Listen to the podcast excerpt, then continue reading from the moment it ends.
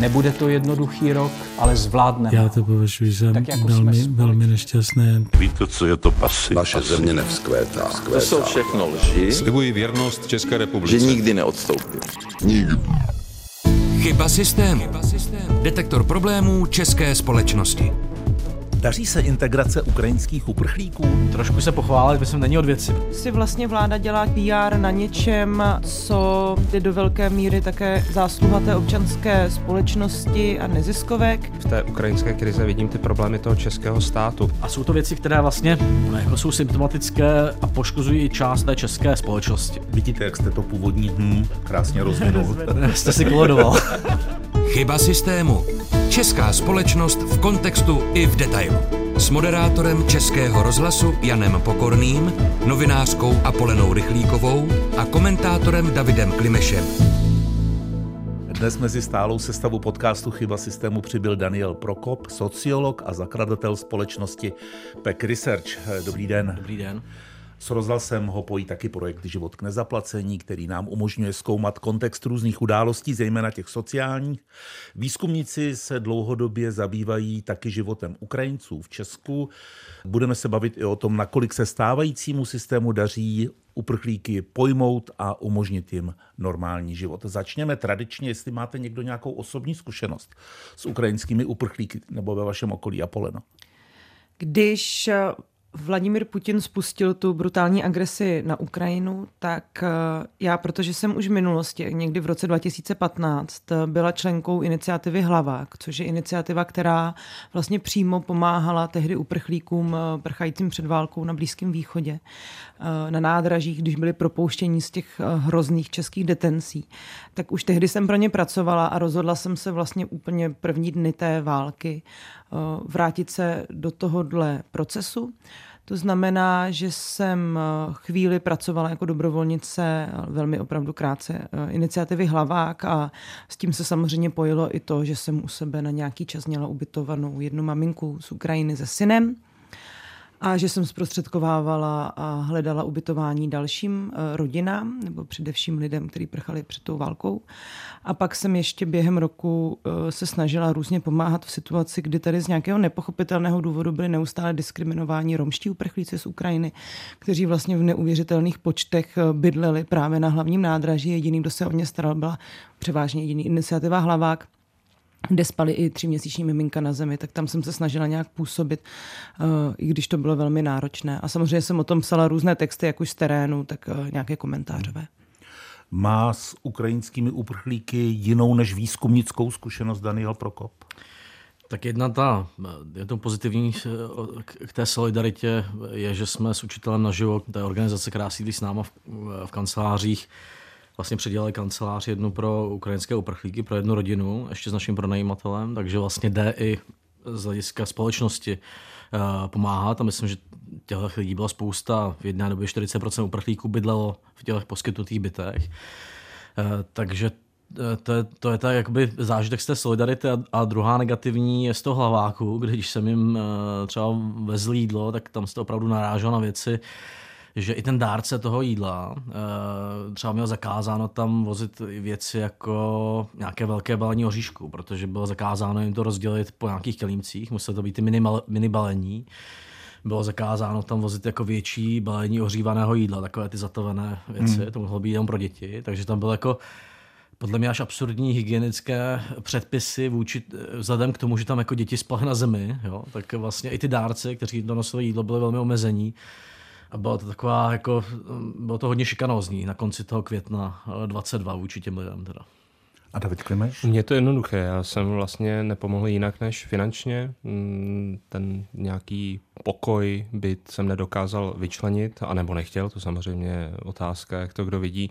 A vlastně mm, kromě setkávám se vlastně s Ukrajinci, jak, si, jak to říct, v tom dru, druhém sledu, že prostě vodím děti do školky, tak vlastně mě to zajímá, hmm. jakým způsobem jsou začlenováni ti eh, malí Ukrajinčtí studenti vlastně do toho systému a prostě samozřejmě to drhne, ale jsem rád, že eh, potkávám školu, kde se o to nějakým způsobem snaží a vlastně pro mě je zajímavé sledovat to, jak eh, vlastně ten problém s ukrajinskými běženci zdůrazňuje ty mnohé jako bytostně české problémy. Nedokážeme vyřešit sociální bydlení, nedokážeme vyřešit pomoc studentům, nedokážeme vyřešit eh, problém eh, třeba jakým způsobem rychleji někdo eh, může vstoupit do zdravotnictví jako sestřička nebo nějaká pomáhající profese.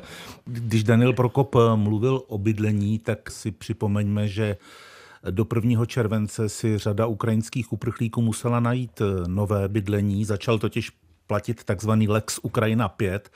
Tenhle zákon například dělí uprchlíky na takzvaně zranitelné a nezranitelné. Patří mezi, ně, mezi ty zranitelné děti, seniori, studenti, maminky s dětmi do 6 let nebo invalidé, kteří o ně pečují. Co se výrazně, Danieli, změnilo tedy pro tu uprchlickou komunitu? Můžeme-li jim říkat komunita? Tak uh, asi můžu říct, že to natáčíme předtím, než ten Lex Ukrajina 5 eh, vstoupila v platnost a Eh, ona mění to, že z nějaké relativně necílené pomoci, eh, která třeba v tom oblasti bydlení se vztahuje na eh, velikost domácnosti a jde to té solidární domácnosti, která poskytuje to bydlení, tak tu se snaží dělat tu pomoc cílenější, ale zároveň prostě podmiňuje výšší příjmů, podmiňuje jí, nebo mění to, že tu pomoc čerpají ty domácnosti ukrajinské a platí si z tohoto bydlení a je, jako výrazně zesložituje ten systém. Tedy, jo. Eh, takže já i řada lidí, kteří se pohybují v té oblasti, má obavy, máme obavy, že eh, ten systém se výrazně zesložití, že bude jako hodně nepřehledný. Na jak velkou podporu máte nárok, kombinací toho, jak velké máte příjmy, jak velkou máte domácnost, eh, jestli tam máte ty zranitelné osoby a jestli čerpáte k tomu jakoby nějaké další podpory a podobně. Takže jakoby ten systém je velmi složitý a nepřehledný. Podle mě jakoby přinese eh, určitě administrativu uh, procesní na ty úřady práce a zároveň jako tím, že to odváže uh, z těch domácností, které to dostávaly za ty uprchlíky, tak může přerušit ten jako relativně stabilní, uh, stabilní příjem, kterým saturoval třeba to, že platí hypotéku za ten, uh, za ten byt, kde je nechali bydlet. Jo. Takže tam vznikne velká nejistota. Eh, vznikne tam pravděpodobně to, že pokud eh, to bude moc navázáno na ty příjmy, tak to bude motivovat spíš k zatajování příjmu a práci na černo. A zároveň eh, podle mě jakoby ten systém, který byl dosud, to znamená, že jste dostával nějakou dotaci, ta domácnost poskytující podle toho, komu poskytuje to bydlení, tak podle mě šel omezovat třeba ten rozsah. Jo? Šel omezovat v čase ten rozsah, nemuseli jsme dělat takhle složitý systém, který hrozí, že destabilizuje to bydlení. Jako. Proč ten systém měl velkou legitimitu veřejnou v tom, že to platilo těm Čechům, kteří část z nich byla postižená inflací a podobně a tím jakoby čerpal tu legitimitu, že to vlastně dával tím českým domácnostem, kteří poskytovali to bydlení. Jo. Když se tohoto zruší, ta jednoduchost, legitimita, stabilita a to nenavázání na příjmy, tak myslím, že to bude mít, hmm. může to mít jakoby negativní důsledky. Jo. A na druhou stranu je tam spousta parametrů, jejichž efekt je těžko dohlídnout, takže doufám, že to je promyšleno. Hmm. Prostě. Hmm. Považuje Apolena Rychlíková Lex Ukrajina 5 svým způsobem za chybu systému? Já bych se v téhle chvíli asi ptala neziskových organizací, protože jsou to právě neziskovky, kdo už dlouhodobě subvencuje v podstatě jakoukoliv sociální práci toho státu, což si myslím, že se právě v době, mm, kdy k nám přicházejí lidé prchající před tou Putinovou agresí hodně ukazuje. Ukazuje se to opravdu dlouhodobě. Byly to právě neziskovky, které jako reálně museli v tom terénu všechny ty věci zajišťovat, pomáhat těm lidem a to ve velmi, vlastně sami ve velmi složitých eh, podmínkách. A uh, z mých informací, které mám z řady neziskových organizací, panuje opravdu velká nejistota, jak to bude, protože oni se pochopitelně bojí, že ve chvíli začnou ti lidé vypadávat ze systému bydlení a možná teda nastane ta chyba toho systému, tak to budou muset být oni, kdo se o ně bude muset starat. Navíc um, trošku ten narrativ státu je, že stát se postará o ty zranitelné skupiny a budou to kraje, které se postarají o ty nezranitelné skupiny. A to samozřejmě může mít taky různé dopady, protože když si třeba řekneme, že Praha za toho minulého období zvládla tu situaci, vlastně byla velmi proaktivní v řešení toho v vozovkách problému ukrajinských uprchlíků, tak samozřejmě některé jiné kraje, jak už to bývá u každé problematiky, se k tomu můžou stavět úplně jiným způsobem a může klidně nastat, že tam vznikne třeba nějaká touha honit na tom nějaké populistické body, těm lidem nepomáhat efektivně, vystrnadit je vlastně z, z toho svého kraje, z toho svého okresu. Takže tam je celá řada neznámých a, a doufám, že to ten stál nějakým způsobem promyslel. Pak tady máme celou řadu lidí, kteří třeba bydlí jako v komerčních nájmech, bydlí mimo ten uh, solidární systém, tam taky úplně není jasné, jak to s nimi bude působit. Obávám se toho, co říkal uh, Dan Prokop, bude určitý odliv lidí, kteří prostě budou zatajovat svoje příjmy, protože ve chvíli, kdy to za, samozřejmě zase spadne na úřady práce, které budou individuálně posuzovat, co se má dít, tak jednak zase narážíme na strop toho, že úředníků a úřednic na úřadech práce je málo, jsou málo zaplacení, sami už mají dost problémů s agendou, která se týká právě uh, inflace a dopadu inflace na českou populaci, takže jim zase přibude nějaká nová agenda, můžou se ty dávky různě spožďovat. Je tam opravdu celá řada neznámých. Hmm. A Davide, podle vás? No, já jenom chci dodat, že vlastně chápu ten záměr, ze kterým ta pětka byla vytvářena a to nějakým způsobem snižovat tu podporu, vlastně k tomu vyzývali odborníci, eh, co nejrychleji to překlopit do nějakých klasických dávek, eh, které tady v Česku známe a máme oskoušené. Nicméně ten eh, tenhle případ, jak vypadá zatím tedy na papíře, uvidíme, jaké bude mít dopady, tak moc tím směrem nejde. Vytváří zase vlastně další specifické dávky, které se navíc ještě nějakým způsobem dělí. A teď vlastně nejdůležitější v té komunitě bude si předat nějaké know-how, jak být zranitelný či nezranitelný a podle toho nějakým způsobem dodělávat ty příjmy. Já vlastně znovu, omlouvám se, že to říkám jako kolovrátek, vlastně v té ukrajinské krize vidím ty problémy toho českého státu. Ať je to covid, ať je to energetická krize, tady neexistuje nějaká dávka, která by byla ex ante a stát dokázal jí nějakým způsobem rychle hmm. pomoci komukoliv a je mi celkem jedno, jestli je to Čech, Ukrajinec nebo kdokoliv jiný. Já si hmm. myslím, že takhle by třeba měla fungovat mimořádná okamžitá pomoc a v téhle chvíli, když někdo třeba v té ukrajinské komunitě bude na tom opravdu špatně, tak stát tady bude mít nějakou možnost to tím dořešit. Tak to není, takže se vymýšlí docela složitý byrokratický systém, který nevím, kdo chce kontrolovat a navíc teda ještě chci připomenout, že ta, ten problém toho zatajování těch příjmů jde ruku v ruce s tím, že uh, tuším právě z průzkumu pak Research, eh, dvě třetiny z těch uh, Ukrajinců jsou pod svojí kvalifikací, vydělávají průměrně 150 korun na hodinu. Nechceme, aby vlastně ten úspěch v podobě toho, že více jak polovina té komunity tady začala pracovat, najednou se překotila pod tu polovinu, protože prostě je tady nějaký nedomyšlený dávkový systém, který vlastně pobízí k tomu, aby ty příjmy byly zatajovány. Držím tady v ruce eh, leták, první rok vlády, začlenit 460 tisíc uprchlíků z Ukrajiny. Zvládli jsme to společně. Vláda České republiky. Co, Davide? No, já mám s tímhle, s tohle kampaní obecně velký problém. Je to jeden z těch Chcete výstupů, ne, raději ne, děkuji. Je to jeden z těch výstupů té takzvané nové strategické komunikace, které, kterou zavádí vláda a já ji obecně chápu podpořit nějaké dlouhodobé věci, které nezávisí na okamžitých politických prioritách té vlády, která vládne. Ale pak teda ten plagát má spoustu problémů od těch, eh, že například, eh, co znamená první rok vlády, tak opravdu budeme slavit jenom jeden eh, druh eh, vlády, není to náhodou 30. rok eh, vlády od vzniku České republiky. No a pak samozřejmě ten statement, jestli jsme to zvládli společně, rozhodně v té chvíli, kdy vyjel ten plagát, tak ano, nebyly tady žádné velké nepokoje, dokázali jsme nějakým způsobem zvládnout tu běženskou vlnu, ale rozhodně nejsme na konci. Spíš si myslím, že ten wording, ty, ta textura toho, eh, toho plagátku by měla být eh, jako dobře, že to stále zvládáme, něco průběhového.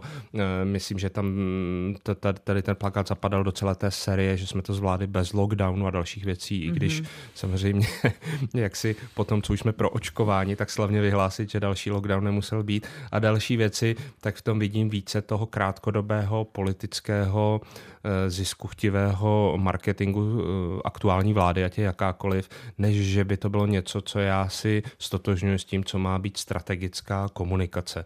Nicméně Abych byl také trochu pozitivní, eh, určitě nějaké, nějaký způsob ocenění toho, že eh, vlastně nejen stát, ale vlastně především občanská společnost to zvládla, tak je na místě, ale dokážu si představit, že spíš eh, otevřeme nejrůznějším zástupcům pomáhajících profesí neziskovek a samotných Ukrajinců, ehm, třeba Kramářovu vilu nebo Pražský hrad a nějakým způsobem nějakou akcí to společně oslavíme a znovu se řekne, nic nekončí, jak říkal říkal Václav Klaus, jedeme dál, musí se to, musíme, máme toho spoustu před sebou. S tímhle plagátkem mám prostě trošinku problém, protože v nějaké chvíli vyvolával do, dojem, že máme odbyto. A jak se teď bavíme o tom Lex uh, Ukrajina 5, tak víme, že nic odbyto není. Naopak vlastně to nejtěžší teprve přichází, jakým způsobem začlenit tu mimořádnou pomoc, to mimořádné pomáhání do nějaké stabilní podpory hmm. lidí, kteří museli uh, utéct před Putinovou agresí a třeba mnozí z nich tady chtějí i zůstat a my vlastně jim nedokážeme nabídnout nějakou systematickou budoucnost na dalších ne měsíc, ale rok, dva, tři, pět. Takže i to použití vidu, kdyby tam bylo zvládáme to společně, tedy Byl bych mnohem nedokonavý, tak by to víc odpovídalo realitě. Že když jdu do metra, tak si neřeknu, aha, tak to máme odbyto a teď už se můžeme věnovat zase něčemu jinému. To skutečně, myslím, tenhle problém takhle nestojí a ještě nám tady bude vyhřezávat spousta věcí, které musíme dořešit nějak lépe, ne hmm. krátkodobě a tak, aby opravdu dlouhodobě česká komunita a vlastně ty tisíce běženců, jsme tady našli nějaký společný základ, na kterém se shodneme. Čím déle ta situace, mimořádná situace, bude trvat, tím bude rizikovější, to se dá asi odhadnout. Nemluvě o tom, že vlastně za rok jsou volby do Evropského parlamentu a že pravděpodobně téma uprchlíctví, než kvůli migrace, tedy abych mluvil jazykem politiků, bude přicházet a už trochu přichází znovu na přetřes. Co říká Apole na tomu plakátu? Mně bylo asi obecně nepříjemné, že si vlastně vláda dělá tímhle způsobem PR na něčem, co, jak říkal Davide, do velké míry také zásluha té občanské společnosti a neziskovek. A e, přesně ten minulý čas mi tam taky hodně vadil, nehledě na to, že rozhodně by se dali najít oblasti, kde e, to zvládnuté prostě nebylo. A ať už se, a ty se nám dneska ukazují velmi jasně, já to vnímám třeba hodně silně u školství, na které se určitě e, dostane, nebo i otázky toho pracovního trhu, ale právě i třeba tato kampaň probíhala zhruba někdy v době, kdy taky byl ten dojezd těch romských uprchlíků, kteří tady čelili úplně neskutečné diskriminace a vlastně velké předsudečnosti a um, bylo docela zajímavé sledovat, jaký dvojí metr ta vláda uplatňuje na lidi jenom uči, kvůli určité barvě pleti, což já jsem prostě považovala z nějakého uh, humanitního, uh, teda um, hlediska um, lidskosti prostě za, za naprosto nepřijatelné. Um, myslím si, že ta, ta vláda tím opravdu vytvořila trochu v té společnosti dojem, že už nás nic nečeká a e, že vlastně se ti lidé v lepším případě brzy nějak zbalí a vrátí se zpátky, nebo tady budou vykonávat nějaké podhodnocené práce a my si jich už vlastně tak moc všímat nemusíme a to rozhodně není hmm. asi nejlepší signál. Dané? Tak kdyby tam bylo pomoci místo začlenit, jo, tak by to možná bylo přesnější, protože hmm. opravdu ten první uh, půl rok nebo rok byl hodně jakoby první pomoci, nějaké základní bydlení a podobně začlenění. Uh, počítá to, že dělají relativně plnohodnotné práce, umí česky, jo, a třeba plyně, nebo plyně ani ne, ale že se domluví v běžných situacích, to nám říká Eh, zhruba třetina uprchlíků prostě, jo, bydlení pořád nějaká pětina, čtvrtina bydlí v nebytovém bydlení na ubytovnách a podobně. Eh, většina pracuje eh, výrazně pod svojí kvalifikací, takže jako to slovo začlenit je hodně silné. Pomoci by mi nevadilo. Myslím si, že tady se musíme soustředit na začlenování v dalších letech, jak říkal David i Apolena, vlastně ujasnit si, kolik si myslíme, že by ty lidi mohlo zůstat a jak, jakými nástroji jim pomůžeme prostě třeba k začlenění na trhu práce lepšímu. Jo. Protože hmm. myslím, že je pravděpodobné, že tady už zůstane uh, delší dobu 150, uh, 200 tisíc uh, Ukrajinců z těch uprchlíků. A jako je klíčové prostě, aby uh, se začlenili ve školství a aby dělali co nejlepší práce odpovídající kvalifikaci. Tak uh, to pravda ten billboard trošku jakoby zamlčuje. Na druhou stranu podle mě je pravda, že to jsme tu krizi zvládli mnohem lépe, než eh, bych třeba čekal před rokem a půl, nebo když začala válka, nebo agrese Ruska na Ukrajině a zároveň prostě vzhledem k tomu, že jsme se ostýchali přijmout ty tisíc eh, syrských uprchlíků, tak je to úspěch té společnosti. Prostě, Já myslím, jo. že to bylo 12 uh, eh, rodin snad no, syrských, nebo 12 takže, dětí to bylo. Takže jakoby trošku se pochválit, myslím, není od věci prostě ta, eh, tu, ta společnost, ale neměli bychom si nalhávat, že jsou začlenění a že se nám to super povedlo ve všech oblastech. No. Ne, tak zkažme vládě, ano, pochvalte se, ale přesně. Chyba systému. Chyba systému. Detektor problémů české společnosti. David, už jsem tohle téma vnášel částečně, že ti uprchlíci čelí různým výzvám, které mají svou výpovědní, vypovídající hodnotu o tom, jak funguje český stát nebo některé jeho oblasti, jako je například školství. Na co tam děti ukrajinských uprchlíků, respektive jejich rodiče nejčastěji narážejí, Danieli? Tam prostě sledujeme, že se tam objevují e, problémy, které známe v tom systému obecně, takže například, e, co je pozitivní věc v tom vzdělávání, je, že e, ty děti jsou rozmístěny většinově do běžných tříd. Jo. My jsme se obávali před rokem... Nějaké segregace, že tam nastane. Tak. My jsme se hodně obávali těch ukrajinských tříd a škol. Dokonce uh, myslím, že ex-minister, nebo jak se říká, když ex-ex-minister prostě. Ten... Bývalý minister se dá A vlastně jakoby, on už je dvě, dva, dvakrát zpátky ex-minister, eh, říkal, že se budou budovat ty ukrajinské školy a podobně a my jsme jakoby od začátku upozorňovali, že to je chybný, uh, že by to byl chybný krok, že v Turecku udělali taky syrské školy a museli prostě uh, potom úplně jako rozdělit do toho systému a tak. Uh, Tomu se podařilo předejít. Jenom zhruba 10% ukrajinských dětí, jak podle dat MŠMT, tak podle dat toho, co říkají rodiče, chodí do tříd, kde je pět a víc ukrajinských žáků. Jo. 90% chodí v víceméně jako desegregovaném prostředí. Ale tohoto se obrovsky liší mezi eh, českými obcemi. Takže máte většina v pohodě a potom máte ORP, jako je Kolín třeba, který účelově buduje ty ukrajinské třídy a školy. Některé eh, obce a okresy v Karlovarském kraji to dělají. A to ukazuje, že ten stát v podstatě není schopný řídit to regionální školství. Jo? Že není hmm. schopen nastavit nějakou jednotnou politiku v téhle oblasti a udržet ji a dohlídnout si na ty, na ty regiony. Druhá věc jsou ty asistenti, tam taky ta praxe je naprosto odlišná.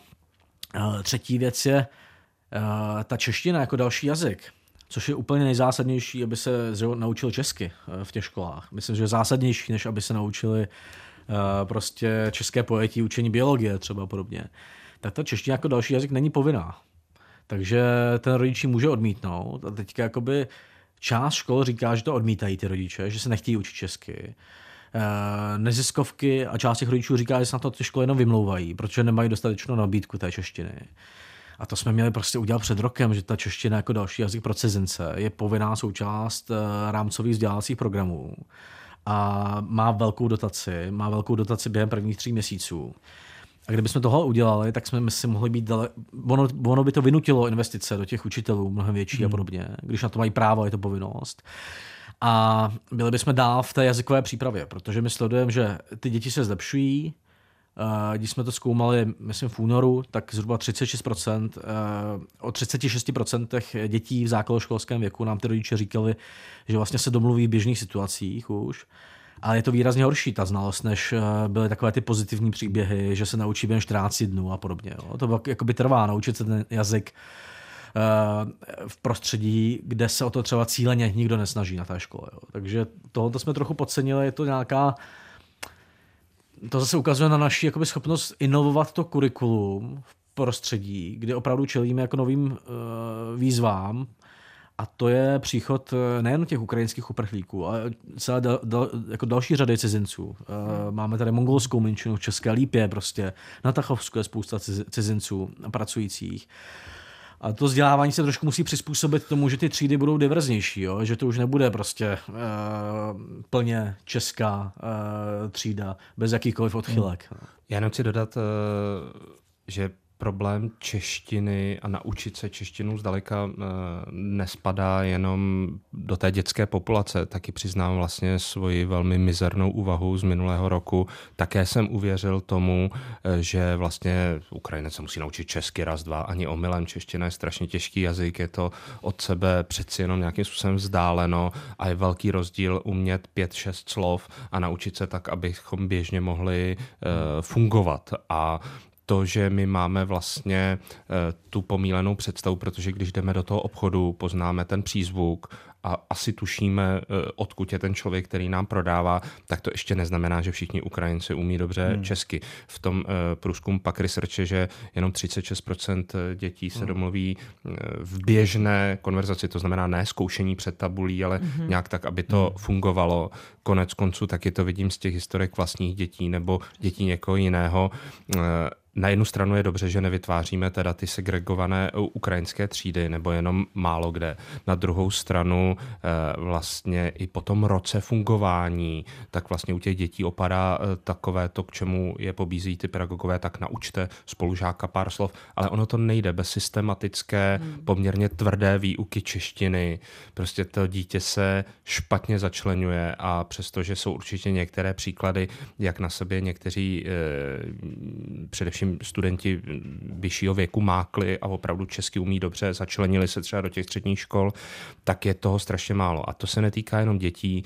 V tomhle já si myslím, že třeba stát by měl klidně nabízet nějaké vouchery, kdo chce se učit česky na, nějaký, na nějaké jazykovce, tak klidně může si o ten voucher na nevím kde, úřadu práce, jiném, nějakém jiném úřadu požádat, přijít s tím do té soukromé jazykovky a ten stát to proplatí. Je to investice, která se vyplatí, nemusí se kvůli tomu dělat nějaké strašně složité uh, institucionální podpory, ale prostě kdo z té komunity 100 tisíců běženců se chce naučit dobře česky, tak vlastně tady zadarmo nějaká hmm. možnost, která je třeba omezená na tento nebo dva roky. A pokud to nevyužijete, tak pak už vám opravdu asi nikdo nepomůže, ale skutečně eh, přiznávám mílku, že jsem si myslel minulý rok, tak eh, čeština, ukrajinština, ruština, to je blízko, tak to se naučí. Nenaučí a je to vidět i na těch dětech, které mají obecně jako lepší eh, šanci hm, prostě ten jazyk odchytit. A i v těch třídách, byť, jak říkal Dan, tak je tam často třeba do pěti těch Ukrajinců, často prostě jeden, dva tak někdy prostě si ten svůj jazyk nechávají a bez systematické výuky té češtiny to prostě nejde. A to, že čeština je jeden z nejsložitějších jazyků, o tom asi není třeba mm, nějak moc dlouho polemizovat. Já právě mám dceru, která je ve čtvrtý třídě, teďka ji dokončuje a myslím si, že má ve třídě dva nebo tři kluky z Ukrajiny. A hodně často se doma bavíme o tom narrativu, že zlobí. A myslím si, že k tomu školství se váže ještě jedna věc a to je nějaká podpora věcí týkající se duševního zdraví, protože ty děti samozřejmě jsou přesazeny eh, z toho domácího prostředí. Uprchly před válkou, to je prostě naprosto traumatizující zkušenost pro celý jako jejich život, bohužel. A sami moc dobře víme, že v některých školách nebo v rámci toho českého školství se stále nedaří úplně dobře pracovat uh, s tím, aby se nějaké problémy lapidárně nenazývaly tím, že děti zlobí nebo že dělají tu neplechu a tak. A neindividualizoval se ten jejich problém a oni vlastně za to ještě neschytávali další, když to řeknu takhle tím mladým jazykem, bídu třeba od té učitelky nebo od těch spolužáků. A to je podle mě další hledisko, na které by se mělo mnohem lépe myslet. Nějaká podpora v terapiích, přístupnost a zase vidíme ten systémový problém, který Česká hmm. republika hmm. má absolutní nedostatek eh, pedopsychiatrů, pedopsychologů, lidí, kteří se věnují problémům spojeným s duševním zdraví u takhle malých dětí, protože ta traumata tam jsou. A v tom navážu ještě na další téma, které mě k tomu školství přijde vlastně nejvíc uh, do nebe volající nebo nejvíc alarmující. A bojím se ho možná ze všech nejvíc. A to je otázka přijímání na střední školy, protože to, co jsme viděli letos a to, co se bude pravděpodobně opakovat s tím, jak ty silné ročníky teďka jsou, tak ty ukrajinské studenty bude úplně vyčlenovat. Nevím, jak je to s těmi daty, ale snad z těch 20 tisíc uh, jako hmm. středu, možných středoškoláků studují třeba půl tisíce, nebo na ty střední školy se dostane. Je to velmi nízké číslo na rádiu Wave o tom byl skvělý článek, který vlastně, kdy, kdy ten spovídající chlapec mluvili o tom, jak strašně náročné, jaké peklo bylo připravit se na ty přijímačky, jak je vůbec rád. Ale co se vlastně stane, když tyto mladí kluci nebo mladé holky nebudou v těch středních školách? Jak to bude třeba s tím, že právě budou si platit sociální zdravotní, nebo jakým způsobem budou vykonávat jaké brigády? Velmi často na ně padne nějaká úloha živitele té rodiny, zvlášť pokud jsou to ti mladí muži, může v nich uh, růst. To, co třeba je dost časté u romských uh, kluků, tady v tomhle věku, nějaká ochranitelská tendence na tu rodinu a tak dále. A tady opravdu ten stát mám pocit, že eh, selhala, že by jako stejně jako teda těm českým dětem, které se z naprosto nepochopitelných důvodů nedostaly na ty střední školy, i těmto uh, ukrajinským dětem měl nabídnout nějakou alternativu, aby opravdu nemuseli uh, třeba ukazuje se, že někdy ty romské děti, pokud se nedostanou poprvé, tak už se nevrátí do, na tu střední školu, hmm. už si prostě na podruhé nepřihlásí, protože ta rodina se třeba najednou neobejde bez toho jejich příjmu. A ty Ukrajinci jsou taky zranitelní ekonomicky a může tohle nastat jak David říkal, že jsou potřeba ty kurzy. Oni existují, tam je jeden hlavní problém, že existují kurzy na úřadu práce, které jsou poskytovány lidem, kteří nemají práci. A potom mají firmy možnost se účastnit, mít nějakou podporu v jazykovém vzdělávání. Ale co úplně chybí, je vzdělávání lidí, jako jsou ty učitelé, kteří pracují v nějakých, nebo doktoři, kteří pracují v nějakých, eh, eh, kteří pracují v nějakých manuálních profesích, jo? protože ty nejsou ani nezaměstnaní a zároveň ty jejich firmy prostě jsou spokojení s tím, že tam někdo pracuje za 150 hodin, uh, 150 korun na hodinu prostě, jo? takže se úplně míjí to, že bychom měli oslovovat lidi, kteří pracují po tu svou kvalifikací a říkat mu, nebo jim, uh, podívejte se prostě, uh, mohli byste mnohem víc si vydělávat, pojďte se naučit česky. Takže tam jsou jako hmm. bariéry ve fungování toho vzdělávacího systému, úřadu práce, jak říká Apolena, nedostatečnost té péče o duševní zdraví v Česku. A jsou to věci, které vlastně jako jsou symptomatické a poškozují i část toho, té české společnosti, jo, tyhle ty systémové chyby. Pojďme ještě k jednomu tématu, které je aktuální ve chvíli, kdy natáčíme tenhle díl podcastu Chyba systému. A to je to, řekněme, eufemisticky zneklidnění části e, Romů v Brně, které vzniklo na základě, nechce s vám o tom mluvit, Apoleno, ale, ale já, bych to, já bych to trochu probral. Ne, mně se o tom chce, eh, mně se o tom chce mluvit určitě. Já, já bych to, to uvodil jednou, jsem, no. jednou zkušeností, když dovolíte, z pobytu ve Francii, což je země, která je rozkastovaná, je tam samozřejmě nějaká bohatá vyšší eh, třída, pak je střední třída a pak jsou tam eh, migranti na těch periferiích velkých měst Paříže zejména. A tam se dostanete do situace, že ta nejvíce frustrovaná skupina, což jsou ti migranti, kteří tam bydlí v těch eh, okrajích Paříže, když vidí někoho, kdo je tam nový, jakoby v té Francii, a kdo se ještě úplně nezžil s tím byrokratickým systémem, oni mu to dávají najevo. Jakoby si najednou tu frustraci, která se v nich nahromadila za ta léta, mohli teď znovu na někom, nebo teď teprve na někom jako ventilovat. Já myslím, že my tady opravdu dojíždíme na to, jakým způsobem se český stát už tři desetiletí chová k Romům. To je něco, co nás prostě dlouhodobě řadí mezi země, které jsou kritizovány vše různými institucemi. My tady máme přetrvávající, eh, pak research to nedávno přinesli, ty výzkumy segregované školství, kde je opravdu normální, že jsou celoromské třídy, které se úplně vymykají těm standardům toho vzdělávání. Máme tady diskriminaci na trhu práce, diskriminaci na trhu bydlení. Kdokoliv, kdo se nějakou dobu, já jsem se věnovala otázkám týkající se diskriminace Romů ve své novinářské kariéře dlouhodobě.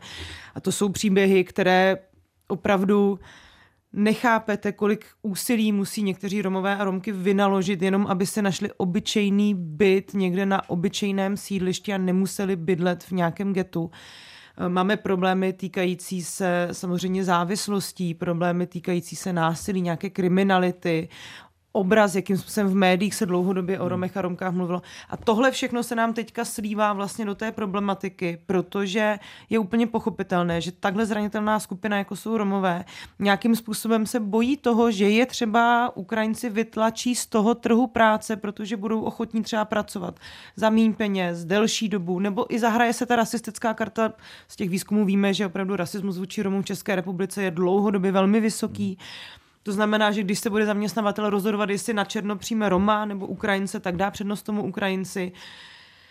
A myslím si, že já jako nechci mluvit za tu romskou komunitu, ale cítím z toho, jak ta tragédie vlastně je komunikovaná ze strany některých Romů, chci říct, že opravdu jsou i romské organizace a, romští hmm nechci úplně influenceři, ale třeba Karel Karika, politik romský s Ústí nad Labem dlouhodobě vlastně mluví teďka o tom, že Romové by neměli jít proti Ukrajincům, snaží se to vlastně komunikovat tak, že oni jsou, že má být ta nějaká solidarita společná a že se nemají nechat rozdělit eh, vlastně touhle tragickou událostí. Ale já z toho cítím opravdu velkou frustraci, která má mnohem hlubší kořeny než to, co se stalo, než to, jak uh, skončila tady ta tragická potička mezi dvěma skupinami mladíků. A bude opravdu důležité, jakým způsobem se tohle bude komunikovat, řešit dál, protože už jsem viděla i takové eh, případy jako Zdeňka Pernicu ze slušných lidí, což je prostě opravdu bývalý, dá se říct, neonacista, který vlastně podporuje teďka Romy v tom jejich tažení proti Ukrajincům nebo některé brněnské Romy. Jako a to je opravdu, zneužití v, no tak to se děje, to se děje a mimochodem dělo se to i za covidu, jo. Prostě Romové patřili k těm skupinám, které byly jako velmi zneužívané za covidu skrz nějaké dezinformace, protože oni taky mají různé kanály e, informací, které k ním proudí a mm, ukazuje se, že prostě to, jakým způsobem my jsme podcenili jako vztah k Romům a jejich vlastně nějakou nechci právě integraci, ale ten způsob, jak, jaké šance jim dáváme v té české společnosti, nese najednou svoje ovoce, protože to jsou lidi, kteří dlouhodobě stojí mimo ten systém a jsou jim šikanováni. Chce někdo doplnit, David? Já možná jenom, to je tak bolestivá tragédie, že k tomu nechci nic říkat zobecňujícího, protože kdo ví, jestli se neukáže, že jsem mimo. Já jenom chci říct, že jsem rád, že v Česku um, máme nějakou radu pro národnostní menšiny, nikdo ji moc nezná a vlastně v téhle chvíli už zástupce vlastně romské a ukrajinské komunity tam vydali společné prohlášení, že to teda odsuzují ani omylem takhle prostě pracujeme na nějakém porozumění. A já to jenom zmiňuji, protože bych byl obecně rád, aby tento orgán nebo něco, co má co může ovládat vlastně ta Rada pro národnostní menšiny, bylo mnohem vlastně silnější, bylo to vlastně mnohem slyšitelnější, měli nějaký vliv na pozitivní kultivování té své komunity. Jasně, je vždycky spousta příslušníků té komunity, které nebude e, zajímat to, co zrovna říká jejich zástupce, který tam někde zasedá na úřadu vlády, ale e, a byl bych rád, aby to tak bylo, protože vlastně ten český přístup, který, že jsme jako homogenní národ tady Čechů, ani na který nikdo není, tak to už prostě dlouho není pravda. A vlastně v těchto situacích by bylo opravdu výhodné abychom tady měli silné zástupce těch komunit v nějakém orgánu, v tomhle případě asi v té Radě pro národnostní menšiny. A bylo by to důležité nejenom eh, vlastně v téhle chvíli pro Ukrajince a Romy díky té tragédii. Máme tam i třeba zástupce ruské menšiny, kteří by hmm. byli vlastně, eh, by bylo strašně užitečné, aby byli nějakým eh, vzorovým hlasem, že jsou spokojeni tady v tom demokratickém státě a ne každý z nich je Putinovec. Jenom uh, to je otázka, tu... jestli by tam potom byl ten ukrajinský zástupce. Byl, byl. byl. To vlastně oni si tam docela rozumí, ale vlastně ten uh, orgán je docela dost bezmocný uh, a také proto je málo slyšitelný. Já jenom cíleně od té tragédie odvádním debatu něk- někam jinam, že než aby my, my jsme tady u stolu řešili, kdo co za co může nebo nemůže, a následně pak na sítích to dostali, že ne, ne, ne, za to může buď ten Rom, Ukrajinec nebo někdo jiný, tak vlastně jako v mnoha jiných státech, které si nehrajou na to, že jsou homogenní, tak e, by měl být nějaký poměrně silný orgán, kde jsou zástupci těch jednotlivých komunit a ti jsou schopni vlastně artikulovat to za tu komunitu, co si myslí, jaký má na to názor. A je to mnohé, a je to vlastně to nejrelevantnější. Tím vlastně se přihlašují k, té, k tomu demokratickému státu, v tomto případě k České republice republice, ale je to strašně málo slyšitelné a já už dlouhodobě si myslím, že zrovna tenhle orgán by měl mít mnohem jako větší podporu, eh, větší vlastně slyšení u ministrů a větší možnost zastupovat tu komunitu, která často je samozřejmě roztříštěná, ale jako kdo jiný to udělá? My asi tady nejsme schopni mluvit ani za Romy, ani za Ukrajince. Ona je to unikátní situace, přítomnost tak velkého počtu uprchlíků na území České republiky, která na to, co si budeme povídat, není tak úplně zvyklá, na rozdíl třeba od zemí e, západní Evropy. Jak to může ovlivnit trh práce? A nebo třeba i vývoj důchodové reformy, protože Danuše Nerudová říkala, že uprchlická vlna Ukrajinců vyřeší důchodový systém. Hmm. To je všechno, co k tomu řeknete? Ta migrace může pomoct. Eh, pokud ji dokážeme dobře, eh, pokud dokážeme ty uprchlíky, migranty, eh, cizince dobře integrovat, jo, umistovat do těch pozic, kde mají kvalifikaci, protože samozřejmě ten důchodový systém vyřešíte, pokud oni budou pracovat na zaměstnanecký poměr, a budou mít nějaké průměrné příjmy, protože lidé, kteří pracují na dohody, pracují na černo nebo pracují v těch velmi nízko placených pozicích, tak nejsou velkým přínosem pro ten důchodový systém. Solidární v důchodovém systému jsou lidé, kteří mají minimálně nad mediánovou mzdu a pracují na zaměstnanecký poměr. Jo? Takže eh, prostě eh, to, jestli migrace pomůže, je závislá na tom, jak integrujeme ty cizince.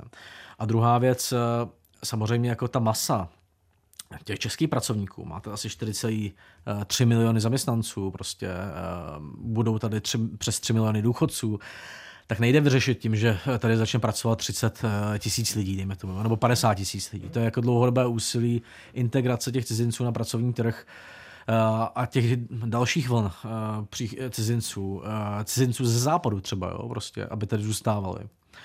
Já jsem měl osobní zkušenost s tím, jak pracovala cizinecká policie, eh, tak před deseti lety, to byla prostě šikana, že odjížděli američani, australani prostě, kvůli tomu, že jste tam čekal celodenní fronty a potom propadl lísteček a šel jste druhý den prostě, jo. Takže myslím, že Ukrajinci důchodový systém nevyřeší, 100 tisíc eh, dobře integrovaných eh, lidí v zaměstnaneckých poměrech může výrazně pomoct tomu systému z hlediska odvodů ale tam se musíme dostat. Musíme se dostat tam využitím těch kvalifikací, prostě jazykovými schopnostmi, aby prostě dělali uh, učitelé, doktory a zdravotní sestry místo uh, nějakých náhražkových prací. Víte, vidíte, jak jste to původní hm krásně rozvinul. jste si klodoval. U vás rád.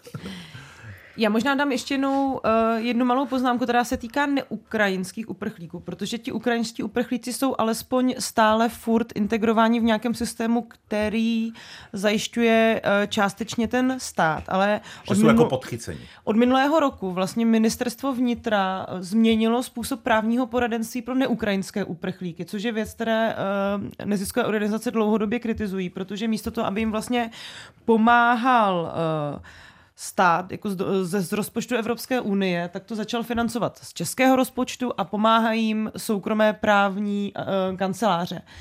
A tady opravdu jsou lidi, kteří mimo ty ukrajinské uprchlíky, uh, kteří by tady chtěli zůstat, chtěli by se tady uchytit, najít si tady práci, založit si rodinu. A ten systém té právní pomoci, způsob, jakým oni jsou prováděni tím, co je tady čeká, uh, je v současné době velmi špatně nastavený. A stále tady teda chci jako jenom zdůraznit, že tady máme neustále praxi zavírání lidí do detencí. Podle mých posledních informací je v českých detencích třeba momentálně asi 200 dětí. To, že to je nezákonná praxe, nemělo by se to dít, na to jsme upozorňováni různými orgány, jak už Evropské unie, nebo to dlouhodobě řešila Anna Šabatová v pozici ombudsmanky. A to jsou nějaké věci, které jsou trošku v pozadí té ukrajinské krize, ale pokud opravdu chceme řešit i nějaký pracovní trh a vzdělávání a další věci a chceme teda trošku instrumentálně mluvit o těch uh, migrantech jako o lidech, kteří nám pomůžou zvládnout uh, ten kolabující důchodový systém v Česku, tak bychom možná měli opravdu jim jít více naproti a nestěžovat každému příchozímu uh, tu cestu stát se vlastně plnohodnotným občanem České republiky. Tam tady zmiňovali právě lidi z Ameriky, z Austrálie, ale to je opravdu velký problém a momentálně ti neukrajinští uprchlíci prochází systémem, který je tak strašně rigidní a tak strašně náročný a vlastně v nějakém směru šikanózní, že že bych se vůbec nedivila, kdyby tady vlastně zůstat nechtěli. David? Já jenom se vrátím ještě k té poznámce Danuše Nerudové. Mě to bylo vlastně na konci našeho povídání, tak už na to nebyl čas zareagovat. Jedna, která politicky mě přijde zajím, jako příznačné, že to říká až po těch prezidentských volbách, protože kdyby řekla větu, že český důchodový systém zachrání migrace během prezidentské kampaně, tak myslím si, že tak by ty volby taky skončila někde na třech procentech. 16. Eh, ale eh, druhá věc je, že tam teda nepadla ta doplňující otázka, kolik by teda muselo být těch Hmm. migrantů, aby nám zachránili ten důchodový systém. Jedna věc je určitě, jakou mají teda přidanou hodnotu, jestli jsou to ti lékaři nebo to, co e, má teď většina Ukrajinců 150 korun e, čistého na hodinu a můžeme se bavit, kdo jakým způsobem kalkuluje s šedou e, či černou ekonomikou.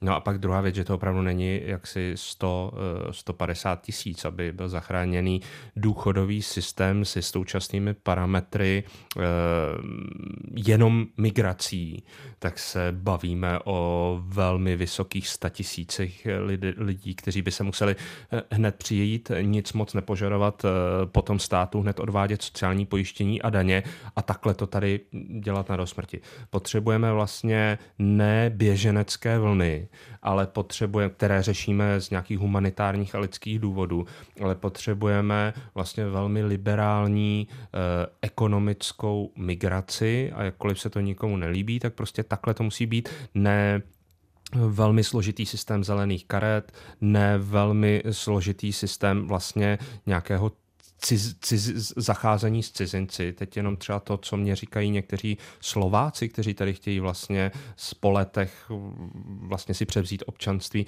tak jak je to uh, vlastně těžké, šikanózní a to si vůbec nedokážu představit, uh, co to je pro někoho, kdo se nedomluví tím jazykem, tak tohle je potřeba řešit a přesto to nevyřeší český důchodový systém.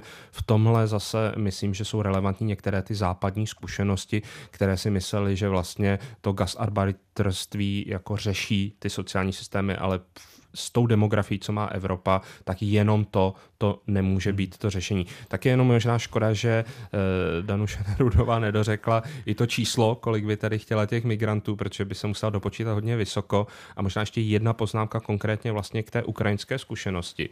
Pokud chceme, aby tady nějakým způsobem fungovaly i uh, ekonomicky, aby odváděli ty daně sociální pojištění nějakém dlouhodobém eh, horizontu, tak jim taky musíme už pomalu říct, jaká je jejich budoucnost. České uh, udělení českého státního občanství je věc, která je podmíněná tuším pěti lety trvalého pobytu a spoustou dalších věcí, kdy to nakonec končí zkouškou z češtiny, že když nevíte, co je by, za bystu na Národním uh, muzeu, tak zase jeďte pryč. To prostě bohužel se pořád děje v těch testech. Ale my si musíme říct jednu základní věc, kterou asi jsme nemohli řešit měsíc eh, po vypuknutí Putinovy agrese, ale teď už ano. Jestli ta dočasná ochrana, která nevíme, kdy skončí, neustále se prodlužuje, se bude nějakým způsobem lépe nebo třeba nějakým podílem započítávat do těch pěti let, což je ta největší hráz před tou migrací v České republice, aby tady někdo dostal teda státní občanství do těch pěti let. Já nevím, jak ta debata pokračuje, možná ji už někdo uh, zvedá, já si myslím, že se z politikují každý vlastně spíše bojí, ale ty lidi už tady jsou třeba docela dlouho a měli by vědět, jestli nějakým způsobem časem tady na to občanství dosáhnou, anebo řekneme ne, Putin konečně je poražen, teď se vraťte zpátky na východní Ukrajinu. Tahle, tahle debatě se dřív nebo později nevyhneme a hodně politiků si myslelo, tohle budeme řešit až po válce. Ale je také možné, že ta válka bude hodně dlouho a my lidem, kteří tady třeba už dva a půl roku nějak budou existovat, musíme něco říct o tom, jaká je jejich budoucnost v České republice po celou dobu, co probíráme tohle téma, mám před očima takový velký billboard, který eh, vydává nějaká politická strana a je tam zveme sem tisíce migrantů, zachráníme důchodový systém. To by mě teda bavilo. Vysoké statisíce. Vysoké statisíce. Tohle ten názor má i velké zastánce ve Svazu průmyslu, který se snaží jako prosadit trošku hmm. liberalizaci přijímání eh, cizinců. Jako je důležité prostě, aby eh, přijímání cizinců na pracovní trh má různé dopady. Když přijmete ty nízkokvalifikované cizince, kteří konkurují té nízkokvalifikované práci, tak to fakt udělá, může to udělat tlak na snížení mest mezi těmi lidmi Čechy, kteří jsou nejvíc ohrožený eh, na trhu práce eh, takže to může mít negativní důsledky. Naopak prostě vysokokvalifikovaná migrace nebo středně a vysokokvalifikovaná migrace naopak jako eh, posiluje tu prosperitu, která nakonec prokape i na ty nízkokvalifikované pozice ve zvýšení mest. Prostě, jo. Takže to má jako opravdu různé důsledky. A co říkal David, jako úplně souhlasím, ta vize, byť jako k tomu získání toho trvalého pobytu, nejenom k tomu občanství, je důležitá. To občanství to je taková perlička, ale tam opravdu jakoby za musíte jít někam do Dobrušky, protože v Praze jsou plné termíny třeba na dva roky dopředu, takže musíte jít do Dobrušky a ubytovat se tam a dělat ten test. A za B v tom testu jsou opravdu věci. Jako má třeba... logiku poznat to důležité místo no. české historie. A tam jsou opravdu věci, nevím, jestli tam byla ta bysta, ale jsou tam věci jako třeba v jakém městě zabili svatého Václava. Prostě, jo. A to Mě by zajímalo, kolik Čechů a Češek by tímhle testem vůbec prošlo. Jestli a... bychom to občanství neměli odebírat na základě toho, že teda ty lidi budeme možně testovat. To, to, to by Já si dělám srandu, pardon. No. Tak z hlediska národního obrození ta dobruška, jako proč ne? Jo, a, po, a pochopil, jsem, pochopil jsem, že ten test prostě směřuje k tomu, že, mus, že učí ty cizince ten formalismus té české společnosti, že se musí naučit, stejně jako to dítě ve škole, eh, prostě penzum těch nesmyslů, jo, nebo eh, věcí, které nejsou úplně důležité pro ten život v té České republice, aby prošel prostě tím testem toho formalismu českého. Tak, uh, Vy jste to... myslel ty bysty na Národním muzeu? Ano, skutečně i od někoho, jako kdo teď po několikáté skládal ten test, tak prostě nevěděl. No. No já nevím také. No hlávka tam je, ne? tak snad si udržím občanství, no. A to tam, je, ne, když jsem se to učil já s, s ženou, tak tam ještě my, nebylo. My, to, my teď říkáme trošku v nadsázce a skutečně, když jsou to ty jednotlivé případy, kdy ten člověk opravdu udělá cokoliv pro to, aby se do toho Česka dostal třeba za partnerem, tak je to něco jiného. Ale my teď skutečně tady řešíme třeba, nevím, kolik to bude, desítky tisíc lidí, kteří reálně po tom, co se naučili dobře česky, mají tady třeba nějakou rodinu, chtějí tady vlastně získat nějaký trvalý pobyt a pak občanství, tak my jim musíme podle mě tak do půl roku do roka říct, hmm. jaké jsou ty české možnosti a klidně jim řekněme, dokud se nenaučíš bystu a e, nepojedeš 16krát do, do Prušky, tak to nedáš a ten dotyčný se rozhodne, aha, tak Česko asi ne. Ale musíme už něco k tomu říct. A tím bych se, dámy a pánové, rozloučil. Mějte se hezky, nashledanou. Děkujeme. Naschledanou. Naschle. Slyšeli jste podcast Chyba systému. Chyba systému. Detektor problémů české společnosti s Janem Pokorným, Apolenou Rychlíkovou a Davidem Klimešem. Všechny díly najdete na webu Českého rozhlasu Plus, v aplikaci Můj rozhlas i v dalších podcastových aplikacích.